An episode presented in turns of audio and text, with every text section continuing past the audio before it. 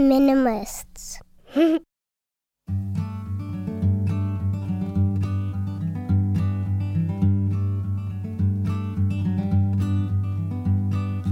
Every little thing you think that you need. Every little thing you think that you need. Every little thing that's just feeding your greed. Oh, I bet that you'd be fine without it. Hello, simpletons. What's up, y'all? Welcome to Minimalist Podcast, where we discuss what it means to live a meaningful life with less. My name is Joshua Fields Millburn. And I'm Ryan Nicodemus, and together we are the Minimalists. well, these are trying times, Ryan. Yeah. And and the stock market is in a free fall at the hmm. time of this recording. yeah, We're going to talk about the economy today. We're going to talk about what it means to live in, in trying economic times. A lot of us are living paycheck to paycheck. A lot of us can't scrounge enough money for an emergency. We don't have emergency funds. We're not saving for retirement. Mm. We are in times that are really challenging financially. And we're going to mm. talk about what that means. And who better to talk about that with than our good friend TK Coleman? our economist expert, our MVP. So TK, you uh, you're with FEE, the Foundation for Economic Education. You're a director Represent, over there. Yes, sir. and and so you understand a lot about economics. And so I wanted to to talk today. Uh, Try to live up to that billing. well, we really have some questions from our audience. This is a, a listener driven show, so I thought maybe we just dive right into some of these questions. Our first one is from Jim in Flossmoor, Illinois. I'm interested in maximizing my standard of living, my wealth, and quality of life while minimizing the costs associated with living. So I want to make sure I have the maximum amount of wealth and quality of life and standard of living as possible while minimizing the cost of living. Is minimalism a good strategy for this? It sounds to me like what, what Jim is asking here is it's quite often we, we actually conflate wealth with well being, mm-hmm. and we can we conflate net worth with self worth, and these are two separate things. It doesn't mean you have to be against money to be to be for well being, but when we just put money first, or we think it's the only part of the equation, then we I think we run into trouble, and we notice this on a broader scale too with the economy at large.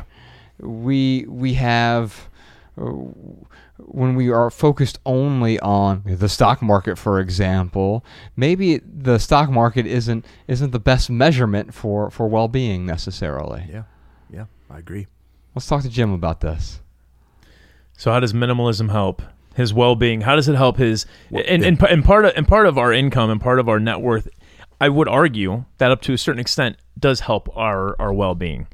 And I think with minimalism, like the first thing I thought of was how I have taken this uh, philosophy of mindfulness, of living deliberately, of whatever you want to call it, whatever ism you want, you want to put behind it.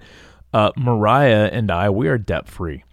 And I'm not saying that you have to be debt free to be a minimalist, but that is that is what Mariah and I have strived for. And simplicity and being deliberate has gotten us there. And I'll tell you that this with the coronavirus, yeah, like Josh and I, we've got SEP IRAs. I've got money in Betterment with index funds. Um, I even have like you know some individual stocks that I've played around with with Tesla. I don't even want to go into the amount of money that I've lost over the last uh, you know month or maybe just two weeks even. It's been an appreciable amount. Um, I'm talking like eh, it's just a lot. So I can look in the mirror though, and I can say because I'm debt free, I don't have to sit here and worry about going out and making as much money as I can to, to make all these debt payments. I can I can truly look at it and I can and I am privileged enough. I want to I want to be very clear that I recognize how how fortunate and how privileged I am to look in the mirror and say, "Ah, it's just money. And I and I think that is where this what was his name? Jim. I think this is where Jim is trying to get. He's trying to get to a point where uh, money is not a stressor for him. It sounds like maybe it's stressing him out right now. And sometimes when we feel that stress, we start to put money first and we start to make that, you know, our number one problem.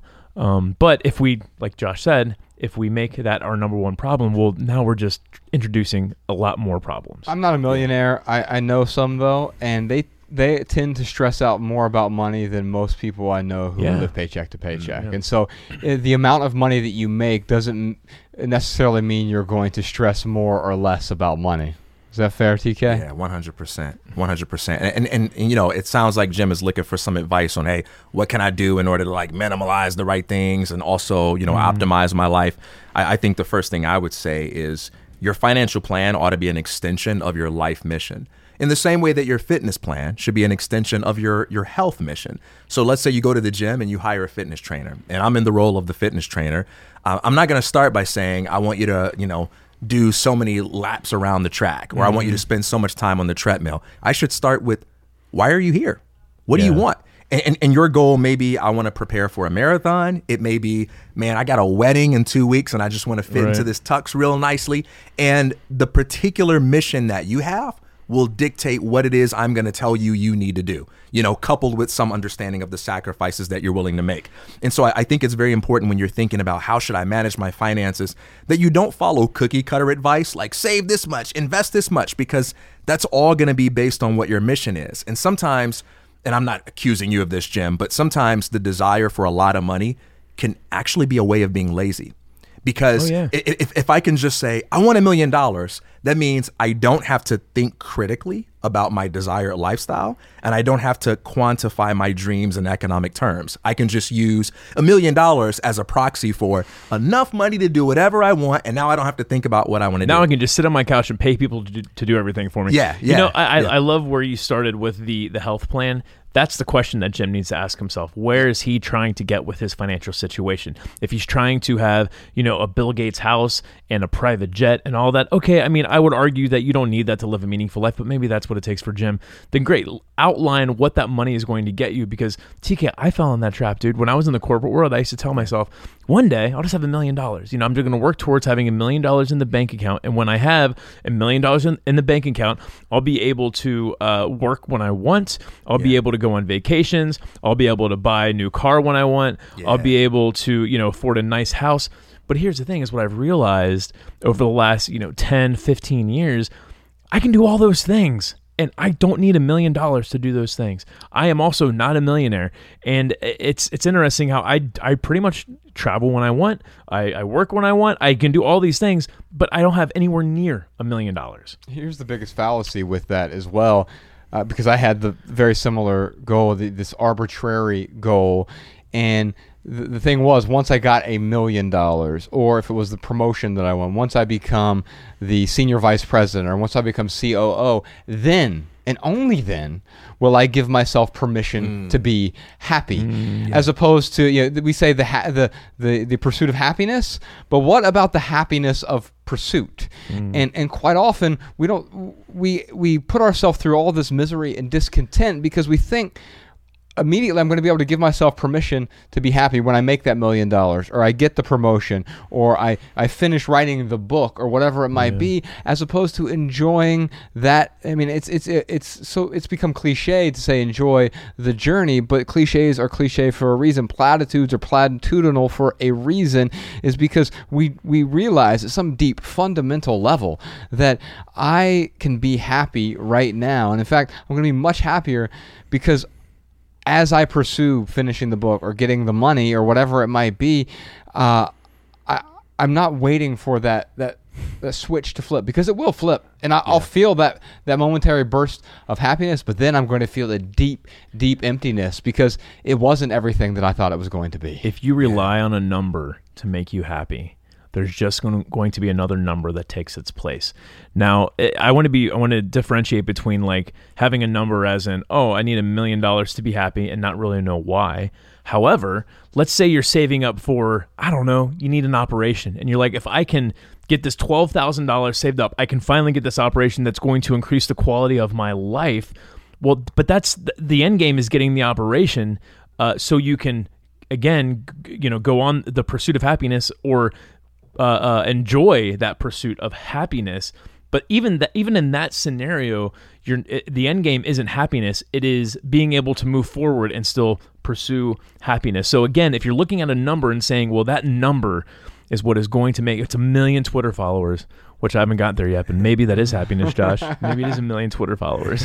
But yeah, I mean, go, I mean, th- this this correlates with Josh's earlier point. Like, you've got to think about wealth in a holistic way. So, you know, um, for instance, if, if you prioritize money over meaning too much, let's say you get a job offer that's on the table, and uh, job A doesn't really pay you that much, but enough to kind of survive if you make some sacrifices. Job B pays you a lot more. Maybe I can optimize my life.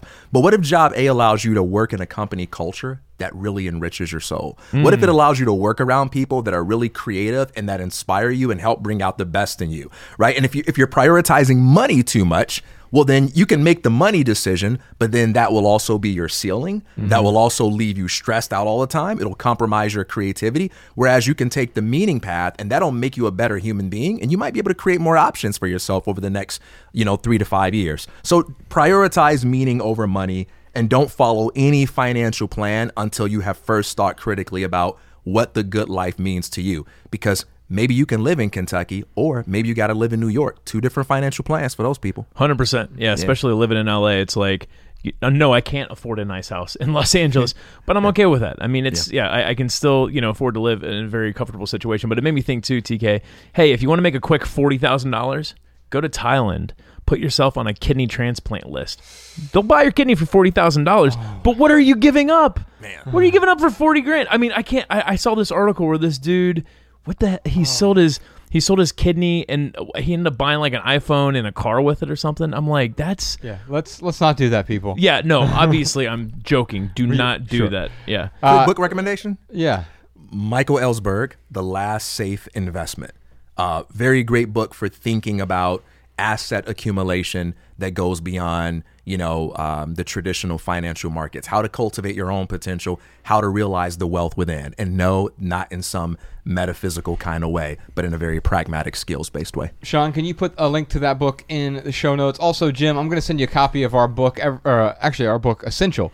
It's an essay collection with 12 different areas of intentional living. One of those is getting your finances straight because if you are in debt, it's really difficult to to pursue freedom if you are tethered to something, right? Just by definition, if you're tethered to something, you're not going to be free. If the, if debt is a giant anchor in your life or an anchor at all, I would argue that any debt is bad debt. There's no such thing as good debt. There's an entire finances chapter in our book Essential, 12 different areas of intentional living. Uh, if you like our podcast, you'll really like the audiobook version of Essential. It's over 6 hours long, or if you want the book book or the ebook version, we'll be happy to send those to you as well, Jim. Our next question is from Holly in Quincy, Illinois. I've been doing a lot of research on personal money management and saving for retirement, including checking out all the great resources you have on your website. I work full time for a church and do a little bit of substitute teaching as well, and I have a gross income of about thirty-one thousand. A lot of the items you recommend on your website sometimes are out of my league, even practicing a minimalist lifestyle. So my question is, what recommendations would you give for managing finances, saving, retirement, etc. for a person with a modest income? So, Holly, first off, brava to you for asking important questions here because what you're really asking about is how do I take the limited resources I have and use them to the best of my ability? You're talking about minimalism. And and I often will say that you know when Ryan and I we grew up really poor, but then throughout our 20s we made really good money in the corporate world, right? We we as we made more money, though, that amplified our bad decisions because we had more resources to to then support our bad decisions. And what Holly is saying here is that some of the things that we recommend on our website are out of reach for her. I wish she was more specific on that. I, I do because I can't. I'm, I'm trying to like really rack my Is she referring brain. to like books that are too expensive or like that's what I investment- thought. That's what I thought at first. But I think what, what the way I took it, and again, I wish this is why she said something specific, is uh, the practices that we talk. Like we talk about, hey, saving twenty bucks a week. Like uh, there are certain recommendations we have, but yeah, but e- but even a book though, that's that's where my first thought went. But I'm like, we've never recommended a book that was you know more than twenty bucks or more than free at your local more than library. exactly. And, and, and so, Holly, what, what I would say is sometimes we come up with these excuses in our own mind and saying, I'm unable to do X because uh, I'm not the type of person or I can't afford it or whatever. We're talking about minimalism. Uh, minimalism is free. Living in, in why is it free? Because living intentionally is free. Now, can you be a multimillionaire minimalist? Yeah, I would argue that that Kanye West lives in a minimalist home, even though it's a sixty million dollar mansion, because there's intention that goes into that. Do you need a $60 million home to be a minimalist? Obviously not. You can live in an RV, you can live in a one bedroom apartment. It's about being intentional with the resource you have. So you're asking the right question, but you're saying, okay, I make $31,000 a year. Can I be a minimalist on that? Well, I can tell you from personal experience, I lived in the corporate world. Uh, and made really good money. I walked away from that. The first year I walked away, I made $23,000 that year. And I was more financially secure making $23,000 I, I, not to say I didn't have to make some sacrifices. I had to get rid of some things that I otherwise would have paid more money for, but I was more financially secure. Why? Because I took personal responsibility and said, my time is worth more than the money I'm going to spend on the things I don't necessarily need. And so, whether you make $31,000 a year, or $310,000 a year or $31 million a year. Yeah. We can all benefit from being more intentional, being more deliberate with the resources that we have. Yeah. Um, take a cue from all of the negative things in your life. It's not the dramatic stuff that kills you, it's the little things that compound over time. And that same principle also applies to wealth creation. Um, you know, there's a verse in the Bible that says, Despise not the day of small beginnings. I think the reason we fail to make progress isn't because we lack financial resources or social connections, but we lack the faith to believe in the power of small actions, small actions that can compound over time and produce a dramatic uh, impact. So if you're ever in a position where it seems like getting started is not feasible for you, it's probably because your starting point is too big. So um, if, if someone that you deeply love and respect says, save $20 a week, and you, for whatever reason, can't afford to set aside $20 a week, don't stop there. Don't use that as an excuse to not save at all because you can't afford to do the $20 a week. Bring that starting point down. Yeah. Customize for yourself. Think for yourself and say, all right, the underlying principle here is the habit of saving. So what I'm going to do is I'm going to bring that number down to $5 a week. Even if it's only $2 a week, it's about the signal that you're sending to the universe. It's about the mindset that you're cultivating. And the habit you're cultivating as well. Yeah. Absolutely. The principles of investing a million are the same as as investing a dollar. The risks are higher, but it still takes the same mindset to create the wealth. So even if you got to bring that number down to a dollar, don't be afraid to sm- to start small. The second thing, just in case you are talking about information, like not being able to afford books, whatever it may be, here's a little trick that works in this day and age that I didn't have the luxury of doing 20 years ago.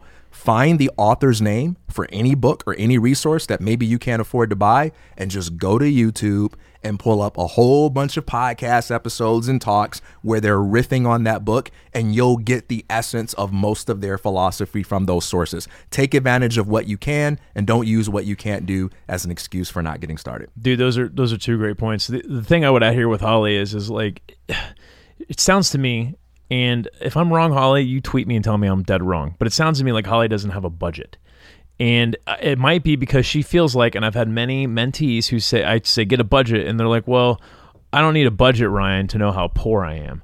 That is that is the worst attitude that you can have because if you don't know how poor you are well then you're never going to pull out of it. So holly uh, i highly recommend you come up with a budget. Go go to uh, uh, Every Dollar? every do- is it everydollar.com Yeah. yeah so you go to everydollar.com you get the app every dollar and there are other budgeting tools out there. Pick your favorite one. Personally, me and Mariah use Every Dollar. We use the free version. There is a pro version that makes it a little easier to to manage like things that come into your bank account. You can kind of sort them. Um, if you get the free version, you have to manually input everything. I like manually inputting everything because it forces me to use the app and it forces me to stay close to it. But what'll happen, Holly, is that you'll be able to look at a where all your money is going. That's the first step to being more deliberate, figuring out where every single dollar is going every dollar. And then once you are uh, once you are using that app now you, now you are starting to feel the pain. Like right now with Mariah and I with our budget uh, anytime that we are getting ready to go over uh, on a certain item or we're getting close to going over we there's a pain that we feel. Before I even think about going out and we're going to go see the movies and it's like well we only got like 60 bucks left on our on our entertainment budget You have to make some decisions. yeah, and there's a week left, and man, those that movies for me and Mariah is going to cost forty because in LA it costs twenty freaking dollars to go see a movie. uh, it's like, man, that's going to be that's going to be you know sixty six percent of what we have left. Like it forces you to make tough decisions. It forces you to change your state. And Holly, that's what you got to do. You have to find ways to change your state. Are you going to be able to save, you know, that thousand dollar emergency fund that Dave Ramsey talks about in Total Money Makeover? No, you're not going to be able to save that right away. But like TK said, you can start saving towards that. I had this dude email me from uh, Belfast D. I talk about him a lot, and I, I, I, I always bring him up because he is a fighter. Like he is just someone who he does not give up, and I've never. He, he's he's just a perfect example of someone who doesn't give up. The dude, he is a he is a uh, literally a fighter. He's a boxer, and he goes out of his way to be this uh, almost a starving artist because he coaches and he also boxes. Like he's kind of the dude that goes into the ring and they they beat the crap out of him, like when they need someone to beat the crap out of. But he loves it. He loves to fight.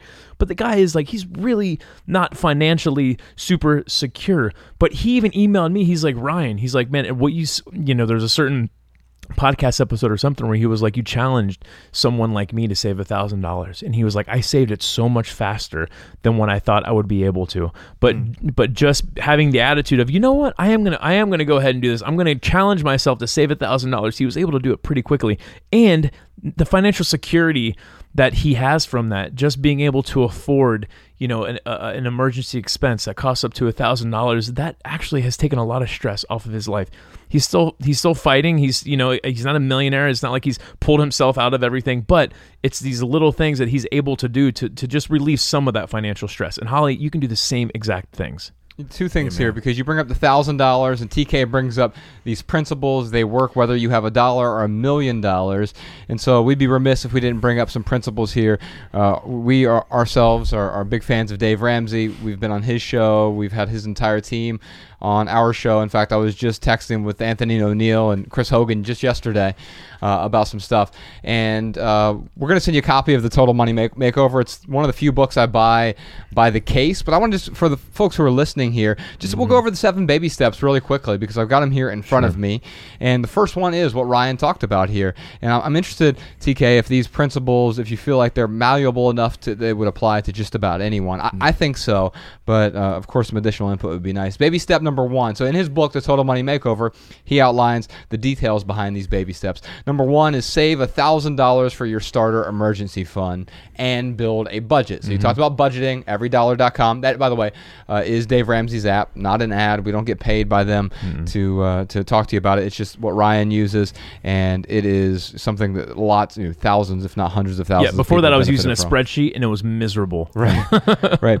And so save a thousand dollars. That's your first step. You can't move on to the next step, which is the next principle, until you've saved a thousand dollars. So you have an emergency fund. Why is Ryan illustrated why emergency fund is, is important? It's a peace of mind. If your car breaks down, if you have some sort of home emergency, a medical emergency, you have the peace of mind that I'm have a thousand dollars in a separate bank account, savings account that I can't touch, and you know that it's going to be there for Oh you. my God, dude. For real emergencies. I'm, I'm talking, uh, dude. I'm thinking about when I was 16 years old, and a car, my car would start making a funny noise.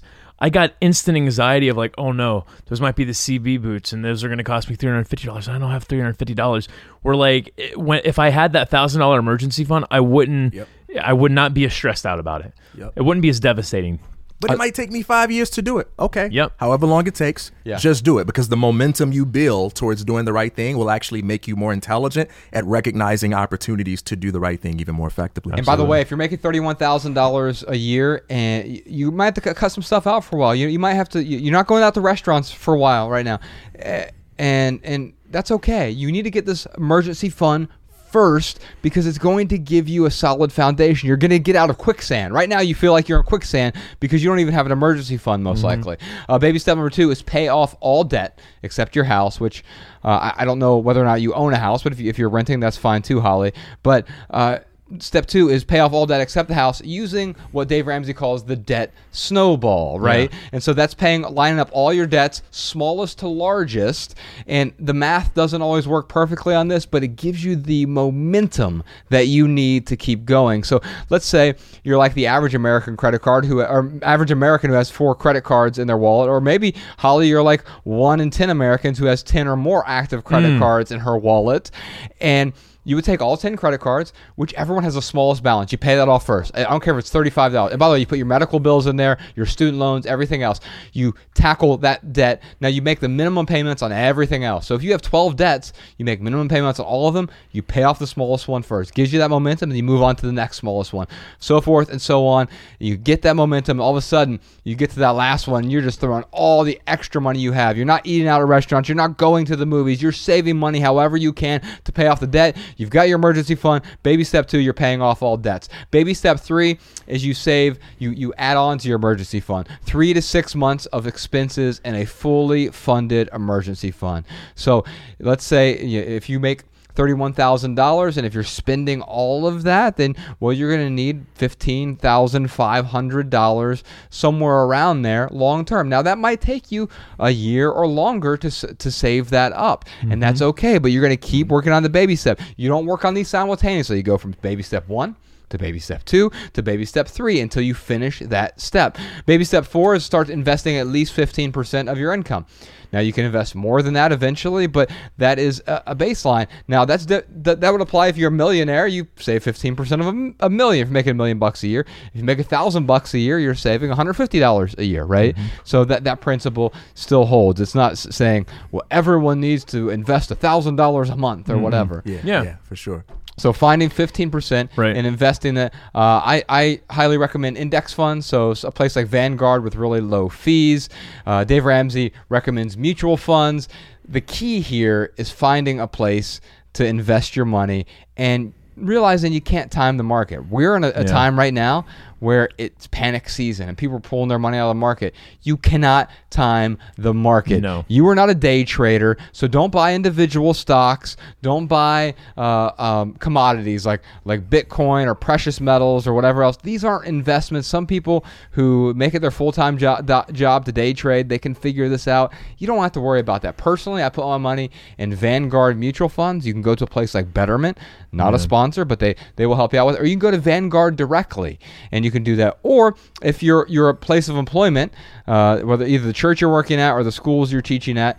Now, if either one of them offer a 401k, invest in that because a lot of these 401ks match, and that's a great place to put your money as a 401k or a Roth IRA. If you're if you're making uh, if you're not making a lot of money, then a Roth IRA is it is post tax, but you're Yeah. not going to get you're not going to get double dipped on. I can imagine how like Holly right now listening to this, how stressful it might be for her thinking about investing any money because maybe she has a lot of debt. But that's why you got to follow these steps one at a time. Because Holly, when you like once you get that uh, uh, uh, emergency fund, that thousand dollars, once you pay off all your debts, once you get your your six months saved up, well now it's a hell of a lot easier to start don't or to to start uh, uh, Investing. Yeah, investing fifteen percent of your of your income when you don't have to worry about those other things. I I heard I heard a preacher once say, um, uh, he said, "God doesn't bless you when you obey; He blesses you while you obey." And, and what he meant by that is the rewards of of a good life are not something that you have to wait for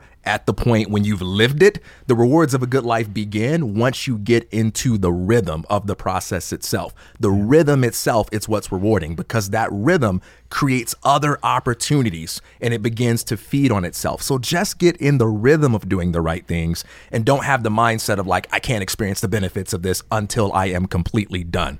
Yeah. Amen. Yeah. Truth. So w- one more. This I'll, I'll limit this to like maximum don't maximum limit limit. it. No, man. Um, going back to a comment, uh, one of the objections that somebody expressed to you, you may not need a budget in order to know how poor you are, but you do need a budget in order to know how you're underestimating the hidden sources of wealth in your life.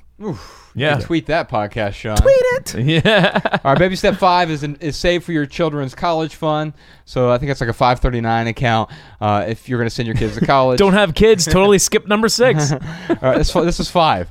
Oh, five. I mean, you gotta yeah. until Yeah. have kids before you can move to step six. Uh, well, no, if you don't have kids, then, then, then you bypass that altogether. Uh, step six is pay off your home early. Uh, we are one of the two countries that, that, that sort of had this 30 year and now 40 year fixed rate Good mortgages. And uh, it makes me think of Dr. Christopher, Dr. Christopher Ryan. He's like, isn't it your goal to like accumulate as much debt as you can at the end of your life so when you die you don't have to pay anything Be debt back? for your whole life until you're like 70, and then then get the 40 year mortgage. right Uh, and some of these banks will do it. Okay, oh we'll give you the 40 year mortgage. well because that debt gets passed on is the Uh, problem Well, I mean, sort of, but not really. some of it does yeah Yeah, and, and so, um, so yeah, you want to pay off your home, and and the reason that you want to pay off your home early is because it is a debt, and there is no such Mm-hmm. thing as good debt. Now, there are some debts that are better than others, Mm-hmm. and so having a house payment is better than having a a cash loan payment right, or, Yeah. or having a loan shark payment. right? Uh, so, yes, you want to pay off your house early. And number seven is build wealth and give. You know, what Dave Ramsey obviously says is you want to uh, give like, you want to live like no one else so you can eventually give like no one else. Meaning, Yeah. you're going to have to get really weird about all of these things and saving sa- saving your money, spending it more wisely. And people are going to look at you sometimes like, oh, you're not going out to eat with the rest of us? No. And why? I'm not saying no to going out to eat with you. I'm saying yes to paying off this debt. And if you reframe it like that, you, you have a way to, you know, not that you have to explain yourself to anyone, but it's empowering to be able to say, here is what I'm doing.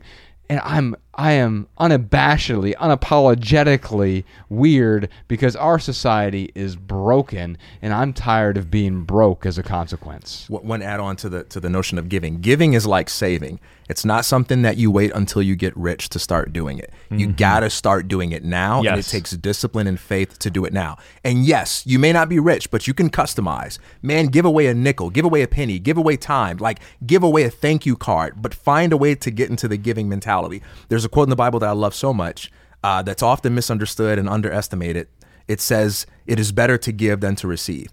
And I don't think that's just a statement about the nobility of being a giver. I believe it's it's it's a piece of advice on how to really empower your life. The reason it's better to give than to receive is because you cannot give from a consciousness of lack and scarcity. In order to give, you have to see yourself as someone who has something to give. So hmm. the very act of giving is one that transforms your mindset and causes you to think in terms of abundance. So when you practice giving, you actually increase the odds that you will recognize opportunities for more abundance in your life. The fastest path to getting richer is trying to think in terms of how can I become a habitual giver. Dude, I love that man because you don't have to wait till baby step number seven to give. Yeah.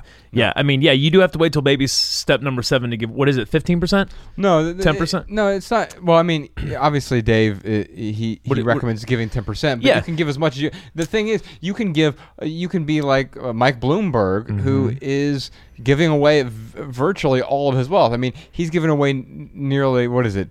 Um, Eighty billion dollars, and you have people like Bill Gates who are giving away you know, most of their income throughout their lifetimes before they die. Mm-hmm. Yeah. And, and so you can give away nearly hundred percent when you get to these to, to these levels. And so uh, since we're talking about sort of economics and economic hardship, TK, I thought maybe we, we could finish this Holly's question. By the way, Holly, we'll send you a copy of Total Money Yeah. Makeover. We we buy them by the case here. But TK, we, we I figure we could talk about giving because um, we we we often think that that someone else is going to give, whether it's it's the government or it is some other charitable organization, and we often don't think about our own responsibility to our community and the people around us to to contribute beyond ourselves. Yeah, well, the interesting thing about this topic is that giving is a little bit like writing a book. Everybody dreams of doing it one day. Most of us just take that dream to the grave because we're not mm. able to overcome the resistance that's involved in the process. Yeah. But most people say things like, man, it would be really nice to have a financial windfall because we all have an idea in our minds of who we could help if we won the lotto. But we, we have this disempowered assumption, this disempowering assumption that makes us think, well, I'm never in a position to give until or unless I have a whole bunch of money. But the entrepreneurial mindset is the one that says th- thinks in reverse.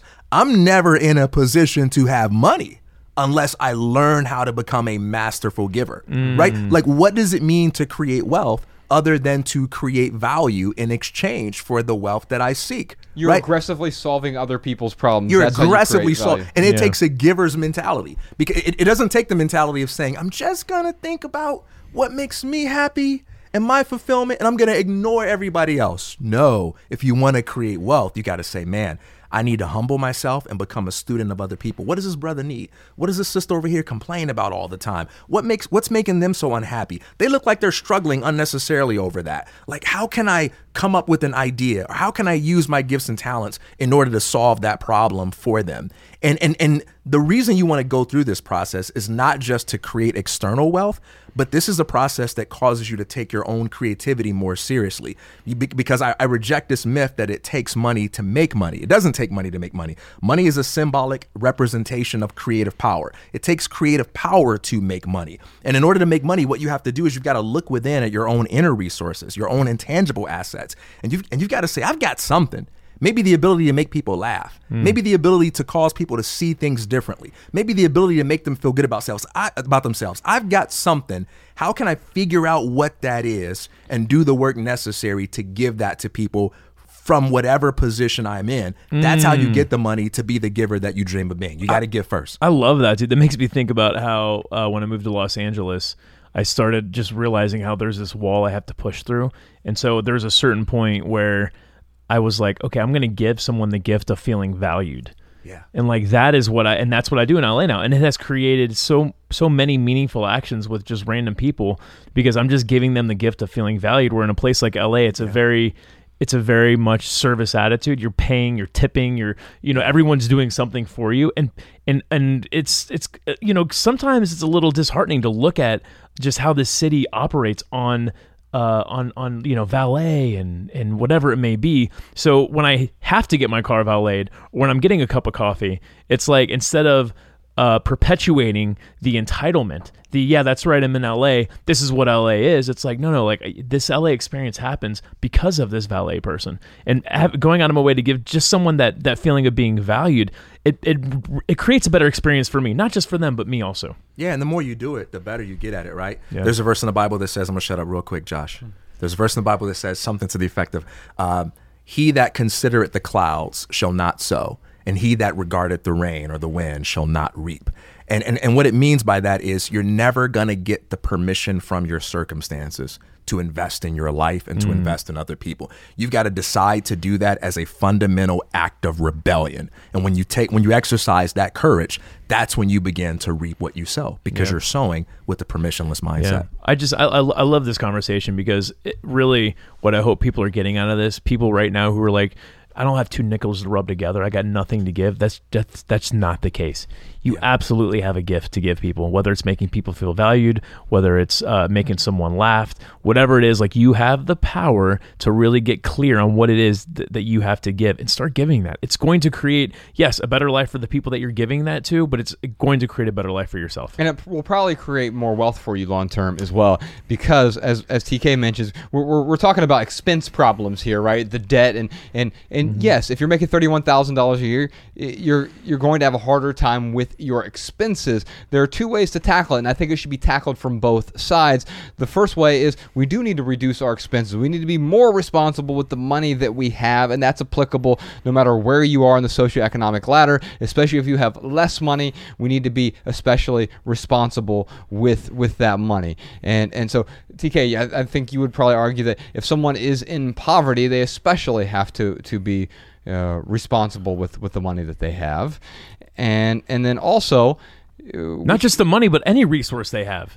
Right, but then also we can we can we can make more resources. They are not the the pie is not is not limited, right? And so Holly at making thirty one thousand dollars a year, it doesn't mean that that's what you're going to make forever. If you're able to aggressively help people solve problems, you're going to have the opportunity to make more money. Is that is that accurate? That's absolutely right. One of my favorite pieces of advice ever received comes from a real estate investment um, uh, guru Peter Daniels, who said, Over the course of your lifetime, read a thousand biographies because in doing so, you will build a vast vocabulary of overcoming incredible odds. Mm. James Baldwin, to paraphrase, said, You know, I thought my troubles made me unique in the world, but then I began to read. And when I began to understand the stories of other people, I realized that my troubles were part were, were one link in a chain that connected me to all of humanity. Mm. You've got to study the lives of other people because if you don't, the devil will trick you into thinking that you are the first person in history to ever struggle with that particular problem. Oh um, and the reality is, there are people that have come before you, and there are people who will do it after you who went from a state of no money to having a lot of money because they were willing to exercise the faith necessary to take their creative power seriously before the rest of the world did. There's, Now- n- yeah. Now, is it Holly's responsibility to increase her income, or is it someone else's responsibility to increase her in- income? So, so first and foremost, it's Holly's responsibility, just like it is each of our responsibilities, to feed her spirit, to feed her mind the kind of information that is going to sell her on the notion of her personal power. You've got to believe that you have the permission and the power to be the predominant creative force in your own life. If you don't believe that, you've got to start working on that belief system because that belief system is not going to make you a winner in your own life. It's right? self-defeating. So yeah, it, it Yeah. starts with that success mindset, and and and you know. The, the responsibility thing is interesting. I heard Wayne Dyer once say, um, "Responsibility does not equal blame. It, it, it means the power to respond with ability." So when I say Holly, it's your responsibility to to create wealth in your life. That doesn't mean Holly, it's your fault that you that you're in this financial situation, or Holly, you're a bad person for not having the money that you want. It's a way of saying, Holly, understand that you have the power, no matter where you are in life, to respond to your particular unique situation mm-hmm. with ability. You may have some things to learn. You may have to exercise some patience, but but patience, but you can do it because there are people who are worse off who have gone before you and done it. I know there are people out there who like they'll read something or they'll listen to something Josh and I do and they're like, "Oh, but Josh and I they just don't understand." Well, maybe we don't understand, but there are people out there who do understand and find those people and learn from their understanding of your situation. But there, there, are, there is, I think, uh, somewhat in the zeitgeist these days. There's a, a bit of a defeatist attitude and say, well, yes, that person could do it, but I can't. Why has that permeated our our sort of knowledge? Yeah, I, you know, I, I get that. I'm, I'm not unsympathetic towards that. You know, um, It's easy. It's easy to give up, I think. Yeah, and and and, and wh- when the heroes being held up as examples are are unlike you, it, it can make it a little more difficult to Yes. believe in these possibilities for yourself. This is why I believe the power of story is so important. This is why I value the advice about reading a thousand biographies or exposing yourself to stories because we don't learn through abstract advice. You got to do better. You should save more. We learn from the stories of people who look like us, who come from the places that we come from. And I do think it's important to have a diverse range of role models, of communicators, of educators. And so, um, and by the way, that's one thing that we can all give. If you feel like you got nothing to give, give your mentorship to someone who looks like you, Yeah. who may not have experienced the little bit of, of joy in life that you've experienced. But I think that's part of the problem. But here's what I would say in response to anyone that feels like that. I get it. Maybe you're right. Maybe maybe you are the only person who understands you. But my question to you is this. What's that belief going to do for you? You can you can stop there and be right or you can alter that belief and you can get what you want.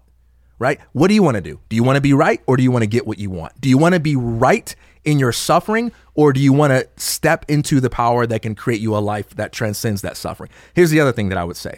The more unique your problems are, the more unique your testimony will be, right? So if you are the first person to experience whatever kind of suffering you're going through, that means when you figure this out and overcome it, you are going to have a unique story to tell that nobody has ever told before. I love if you're the only one with that problem, you're going to be the only one with that testimony. And man, please don't rob the world of that. There's going to be great wealth in that testimony because you just proved it. No one else has had that problem. No one else has solved it. You're about to make history. Yeah. Just don't give up. I love that perspective. It is. It's like you can look at it from that perspective, or you can look at it and be like, "Oh, poor me. I can't do anything because I have this unique problem." And it's both are true.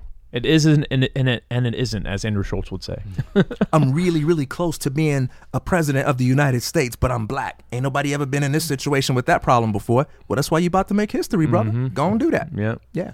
We got so much more to talk about. Uh, we're going to skip the lightning round today, but if you do have questions for us, send us a text message 937 202 4654. Those text messages go right to Ryan's and my phone. We, we try to respond to as many people via text as we can, but we also answer some of our favorites during the lightning round on the podcast. But for the sake of time, we're going to skip that because we got a, a bunch more to talk about. I'm going to try to get to most of these questions, Ryan. What are the wisest investments to make in my early 20s to retire by my early 30s? So we can talk about some of the, the fire community wisdom there.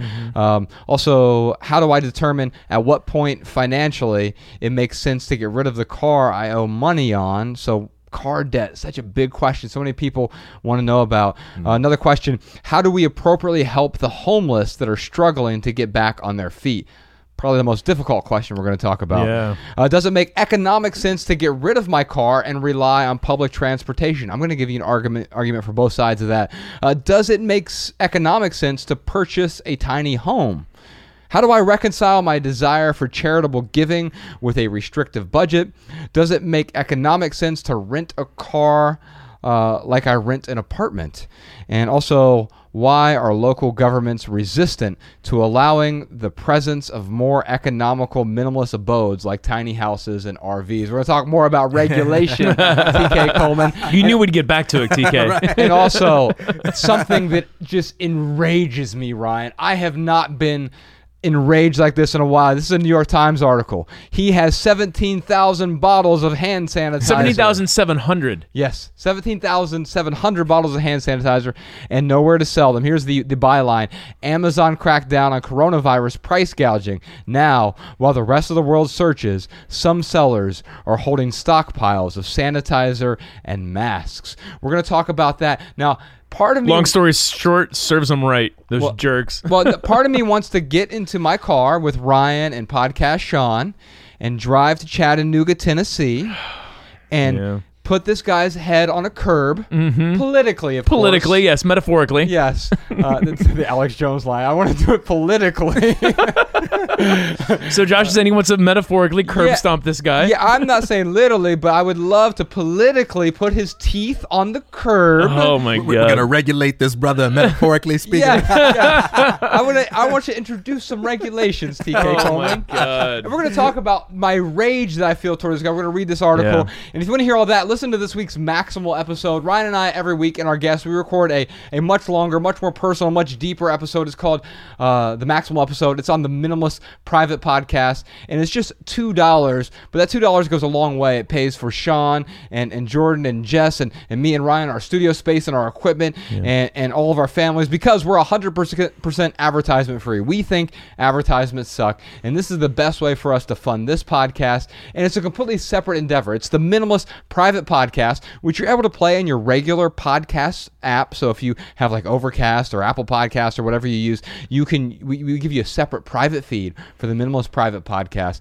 And it's just two bucks, but that goes a long way to keep this podcast 100% advertisement free. You can find all the details to that, including additional private podcast episode every week over at theminimalists.com slash support. Ryan, what else you got for us this week? We got some voicemail comments and tips from our listeners. Let's check them out. Hey guys, this is Nikki from Mount Pleasant, South Carolina. I just listened to your podcast called Media, and I actually have an app recommendation. Um, I do have an Android, but I'm pretty sure there's an iOS and iPhone app out there that's similar. Um, it's called App Detox, and I love it because it allows you to restrict and even block access to apps on your phone. So I personally use it for Facebook and Instagram, and I allow myself a 30 minute time limit each day. Um, but at times, especially when I find myself getting lost in the infinite scroll of the news feeds, I'll actually block access completely. So I think that it has added a lot of value to my life, and I think it can add value to a lot of other listeners' lives as well. I wanted to call in to share a recent revelation that I had, which has removed numerous roadblocks I've come up against on my quest for a more minimalist lifestyle. The public library. I hadn't been to the public library since about high school, and I can't believe I had forgotten all of the free resources available at my local library that previously I had been routinely and wastefully paying for. Movies and movie rentals, magazines and magazine subscriptions, books, many of which, if I decided to purchase and not rent, lingered around in my house collecting dust until I got around to minimizing them. Even the due date on the materials I get from the library now is helpful. It motivates me to complete the book or magazine in a timely manner, allowing me to fit in more information over time, which I enjoy since I tend to mosey through those items if I own them, and my interest often grows cold. I'm saving even by having a quiet, well-lighted location with plenty of space and outlets to do work, something I had actually been paying money for by working in places like Starbucks or Barnes & Noble, where I felt pressured to purchase a coffee or snack in exchange for the work location. I don't have those pressures at the library, which is good for my wallet and my health. In fact, I realized I was actually losing money by not using the library since the tax dollars that I necessarily pay were going towards the upkeep of the library, which I was not utilizing. I encourage, I encourage all of those who are looking for a more minimalist lifestyle, but who don't want to sacrifice the luxury of indulging in printed or digital media in a pleasant workspace outside of the home to rediscover their public library and other free offerings in their community. Something that's simple and easy. All right, y'all. Before we uh, get out of here today, I want to say thank you to TK Coleman. Yes. TK, uh, I want to encourage folks to check you out. TKColeman.com. They can check you out. Fee.org, I believe it is. Fee.org slash Rev1. Okay, Rev One is the sh- is TK Coleman show, but most important, follow his Twitter feed Yeah. because if you're if you're looking for someone to follow who has uh, just uh, thoughts that are a bit against the grain, but also that He's help- my favorite person to disagree with. That's like the best compliment and insult at the same time. so, so if you, if you want someone to My agree, favorite face to hate. oh, that's much better said. Tweet that, Sean. so, so uh, check out TK Coleman. He's TK underscore Coleman on Twitter. We'll put a link to all of that in the show notes as well. I just want to say thank you and acknowledge you for doing something amazing. Thank you so much, TK. Thanks, guys. Yeah. Love you guys. No, uh, what, what I love about you, TK, is you really push what I value and what I believe, and you you help me either come towards your side or you really help me to dig deeper on why I feel the way I feel, and that is a true talent because we can have a conversation, we can have even you know a rational argument. And uh, we can still, you know, give you. Well, we won't give each other hugs now because of the coronavirus, but we could still give each other a hug afterwards under normal circumstances. Real quick for right here, right now. Here's one thing. Appreciate that, brother. Here's one thing that's going on in the life of the minimalists. If you go to theminimalists.com slash resources, I- I'm there right now. Um, we have a bunch of free resources for you. We're talking about economic hardship today, and we don't want finances to be the, the barrier. So Ryan and I have a bunch of free re- resources on our website. In addition to our, our free newsletter, we have a simple Sunday newsletter. You can sign up for free. We send you a, an email with some minimalism tips or, or just minimalism essays, different writings about simple living, intentional living every week over at theminimalists.com slash resources. You can also get our podcast show notes in your inbox for free. So all the things we talk about, you can get those right there over there on our website. Uh, we have a free ebook called The Minimalist Rule Book 16 Rules for Living with Less. Everything from our photo scanning rule to our minimalist gift giving rule. Uh, this free book, ebook will help you simplify your life one rule at a time. We have the 30 day minimalism game calendar. We have six free minimalist wallpapers, and actually, we're adding a seventh one this month. Uh, you can't change the people around you, but you can change the people around you. you could put one on each of your seven screens. minimalism. Dude, we we got to talk about uh, uh, max uh, or minimal max on Mondays too. So how, how do how do people sign up for that? Yeah, so if you text us, you just text us whatever you want. Hey, put me on your, your text message list. So every Monday, uh, if you if you just uh, if you if you're on our text list, 937-202-4654, you can text us questions there. But also every Monday we send out minimal maxims. Uh, just Monday morning minimal maxims, a way to start your week with a just a little thought-provoking one-line minimal maxim. And so you can do that just by texting us. Also, you can find some minimalist home tours over on the free resources page, the values worksheet. Get in touch with your values and a whole bunch of other resources there. Theminimalists.com slash resources. And our added value this week. Oh, by the way, you can follow us on, on social media if you want at the minimalists, Twitter, Facebook, Instagram.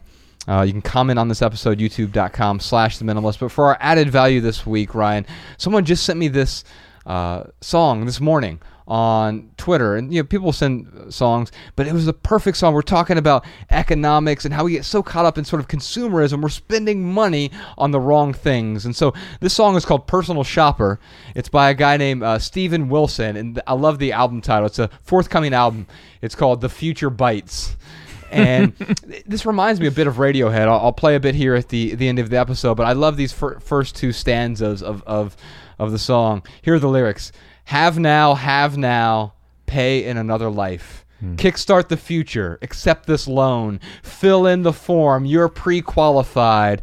Now you you are the sum of what you own. Hmm. Buy now, buy now. Have a better life. Close out transactions without remorse. Apply for credit. It's your given right. Hmm.